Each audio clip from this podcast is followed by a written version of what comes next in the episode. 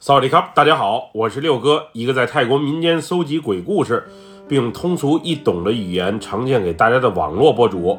今天带给大家的故事名叫《瀑布奇遇》，来自一位泰国曼谷朋友的分享。接下来，就让我们一起进入到这个故事当中。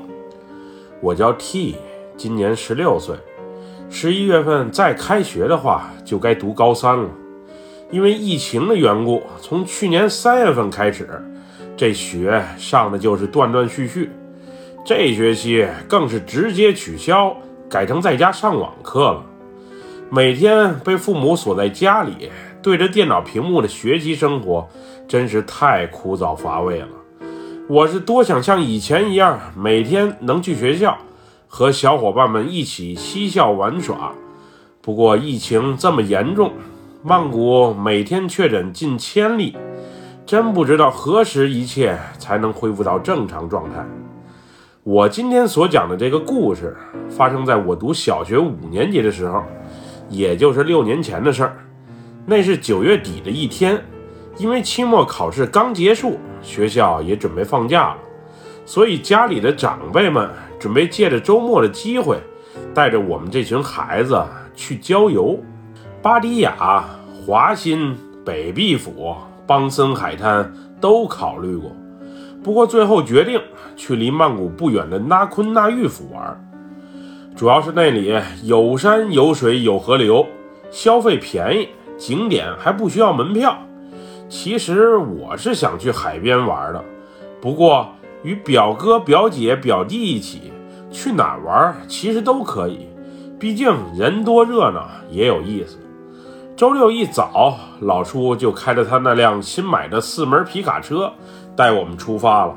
年纪小的孩子坐在车舱里，而像我们这些大孩子，则和大人一起坐在车斗里。从我家到纳坤纳玉府有多远，我也不清楚。总之，车开了近两个小时，才最终到达了目的地。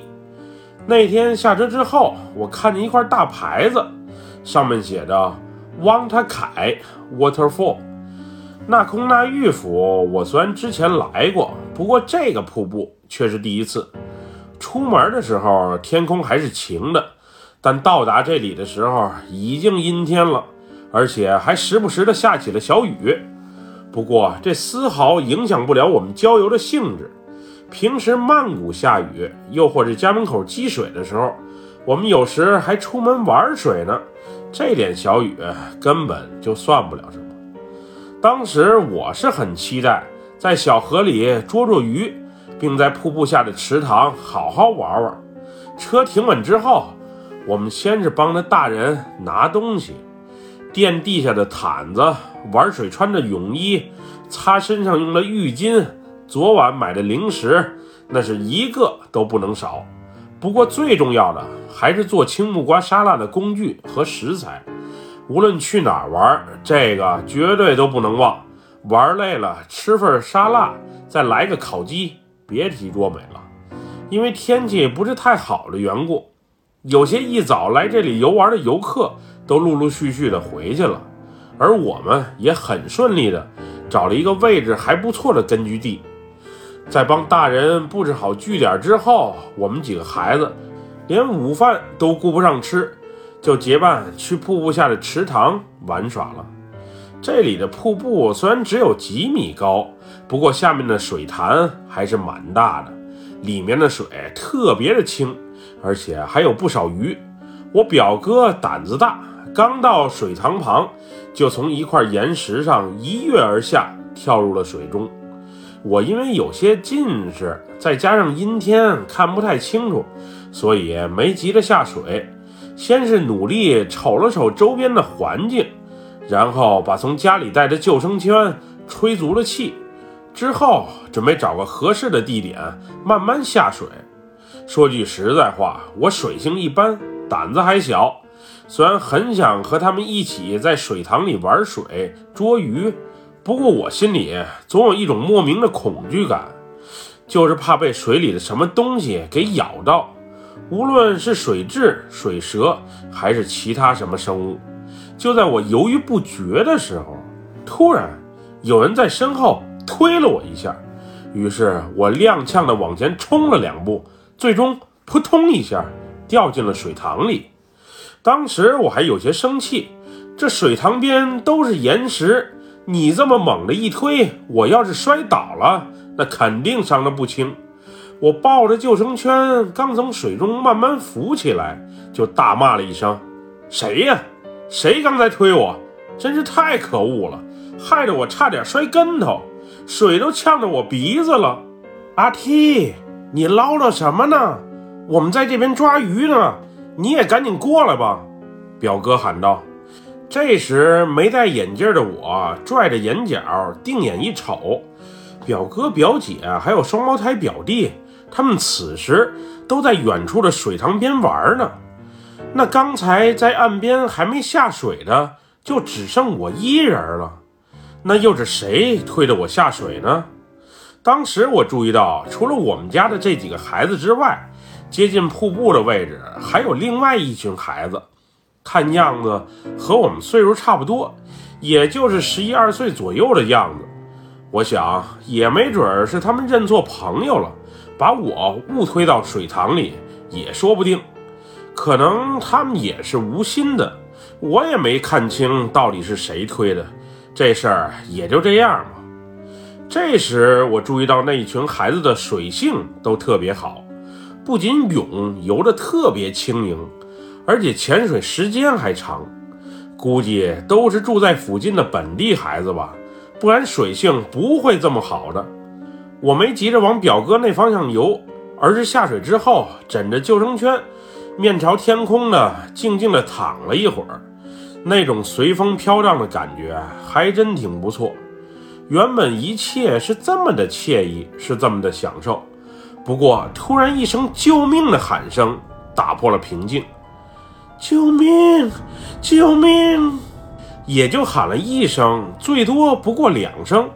之后扑通一声，在我前方五米左右，好像是有人沉入了水中。那会儿我也来不及多想。转过身来，拽着救生圈就往那个方向游。当时水塘里咕咚咕咚的有气泡浮到水面上来，我想肯定是有小孩溺水了，于是猛吸了一口气，然后也潜入到水中。虽然池塘水挺清澈，不过因为我二百多度的近视，还没戴眼镜儿，所以很难瞅清楚水下的情况。我当时是清晰的听见有人喊救命，还有人沉入水中。不过摸索了一圈之后，却谁都没瞅见。刚才憋的那一口气已经快用完了，我刚准备把头浮出水面再换一口气儿，突然有人拽住了我的双脚，并使劲的往下拽。那时的我已经感觉到不对劲儿了，原本就很紧张。这一拽，我是彻底呛了水。此时我虽然费尽力气想挣脱他的束缚，不过无论怎么用劲儿，都是无能为力。他拽着我的力气也随着时间的推移越来越大，最后我有些放弃了，并朝着池塘底部越沉越深。当我再次醒来的时候，已经是躺在岸边了。我是呛了好几口水之后才醒来的。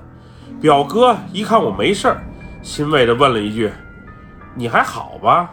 刚才我看你突然潜入池塘中，半天都没上来，于是赶紧游过去捞你。你原本在水里躺着好好的，没事儿潜水玩干嘛？你们没听见有人喊救命吗？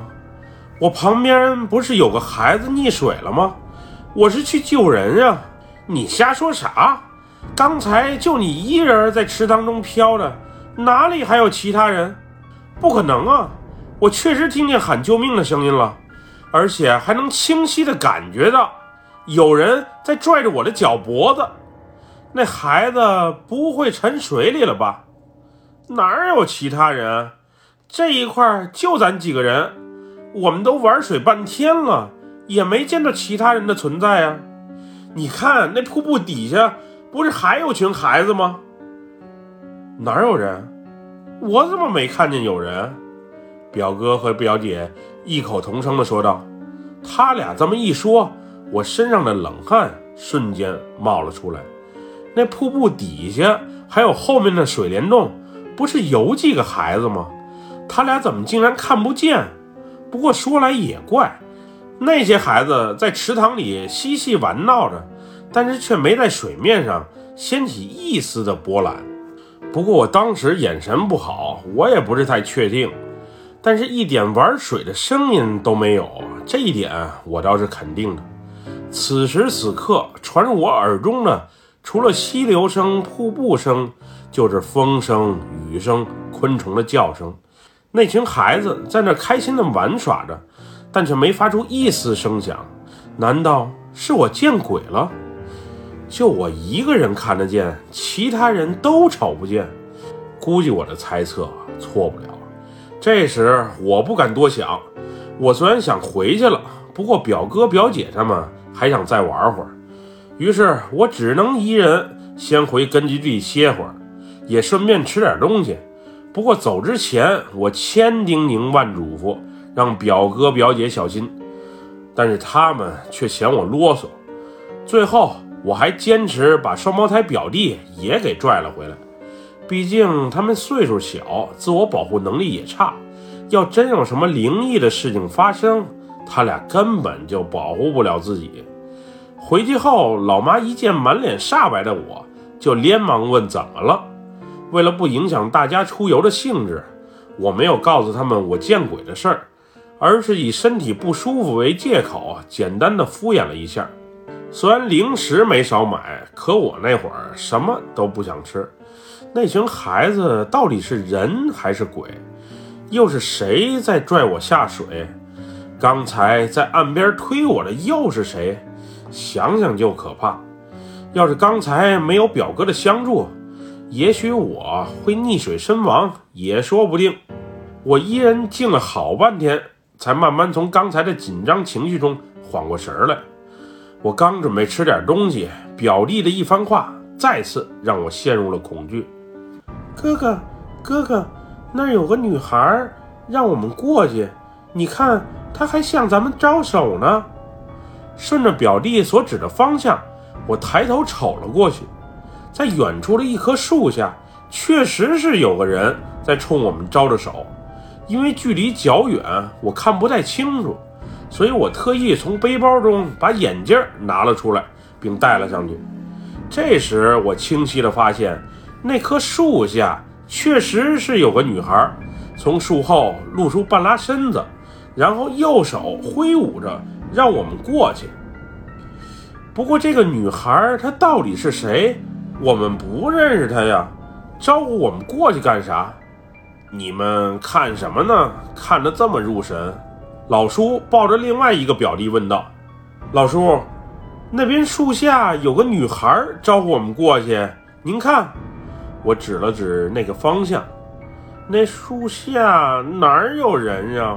我没看到有人啊，就是树下的那个女孩。爸爸，你看，表弟抢着回答道：“哪里有人？你们不会是眼花了吧？我是谁都没瞅见。”这时我意识到，表弟可能和我都遇到鬼了。也许这鬼有些人看不见，而我们。偏偏就看得见，你仨赶紧吃饭。这绵绵细雨一直在下，咱们再玩一会儿也就回去了。表叔这句话刚出口没多久，只听咔嚓一声，一个大树杈从天而降，掉落在刚才那个女孩冲我们招手的位置。当时我倒吸了一口凉气，幸亏我多了个心眼儿，没过去。不然，现在被树杈砸到的，就是我和表弟了。这地方，我是一刻都不想多待了。后来雨越下越大，老妈把表姐和表哥也叫了回来，大家一起匆匆吃了些东西就回去了。我清楚的记得，我坐在皮卡车车斗上准备离开的时候，远处还有五六个孩子直愣愣的盯着我们这个方向。虽然雨下的很大，不过他们一点儿都不怕被淋，就是在那儿静静的站着，冲我们皮卡车的方向一动不动地瞅着。那会儿我已经确信以及肯定，今天发生的这些事儿肯定没有那么简单。他们出现在我面前，估计是有什么缘由的。当晚回家之后，我就迫不及待地上网查信息，把几个关键词输入之后，好好搜索一番。没想到一查，还真吓一跳。那个瀑布，也就是今天我们去的那个地方。有灵异事件发生在我身边，还真不是简简单单的巧合。今天是二零一六年九月二十七日，二十二年前的九月二十五日，这里曾经因为一场大暴雨而引发山洪，最终导致二十一名游客不幸身亡，而这其中就有不少未成年的孩子。当时我想，也许那些孩子的魂魄一直困在这里。迟迟不能转世重生，所以在阴气很重的阴雨天，我才能看见他们的存在；又或是他们在找替死鬼，好得以重生，所以才会出现我被推入水中，又或是险些溺亡，被大树杈砸到的险境。总之，今天算我命大，要不是我运气好，可能不幸出意外的我。魂魄也会被锁在那里吧？我回家后，那群孩子以及诡异的事情就没有再出现过，无论是现实中还是梦境里。不过，我奶奶之前去庙里给我求着护身符，我却从此带在身边。之前觉得这东西没用，现在还是时常带着为好。宁可信其有，不可信其无。万一要遇到什么诡异又不好的事情，多多少少也能管些用吧。本期故事就分享到这里，喜欢六哥故事的朋友，别忘了点赞和关注哟。咱们下期节目再见，么么哒，拜拜，萨瓦迪卡。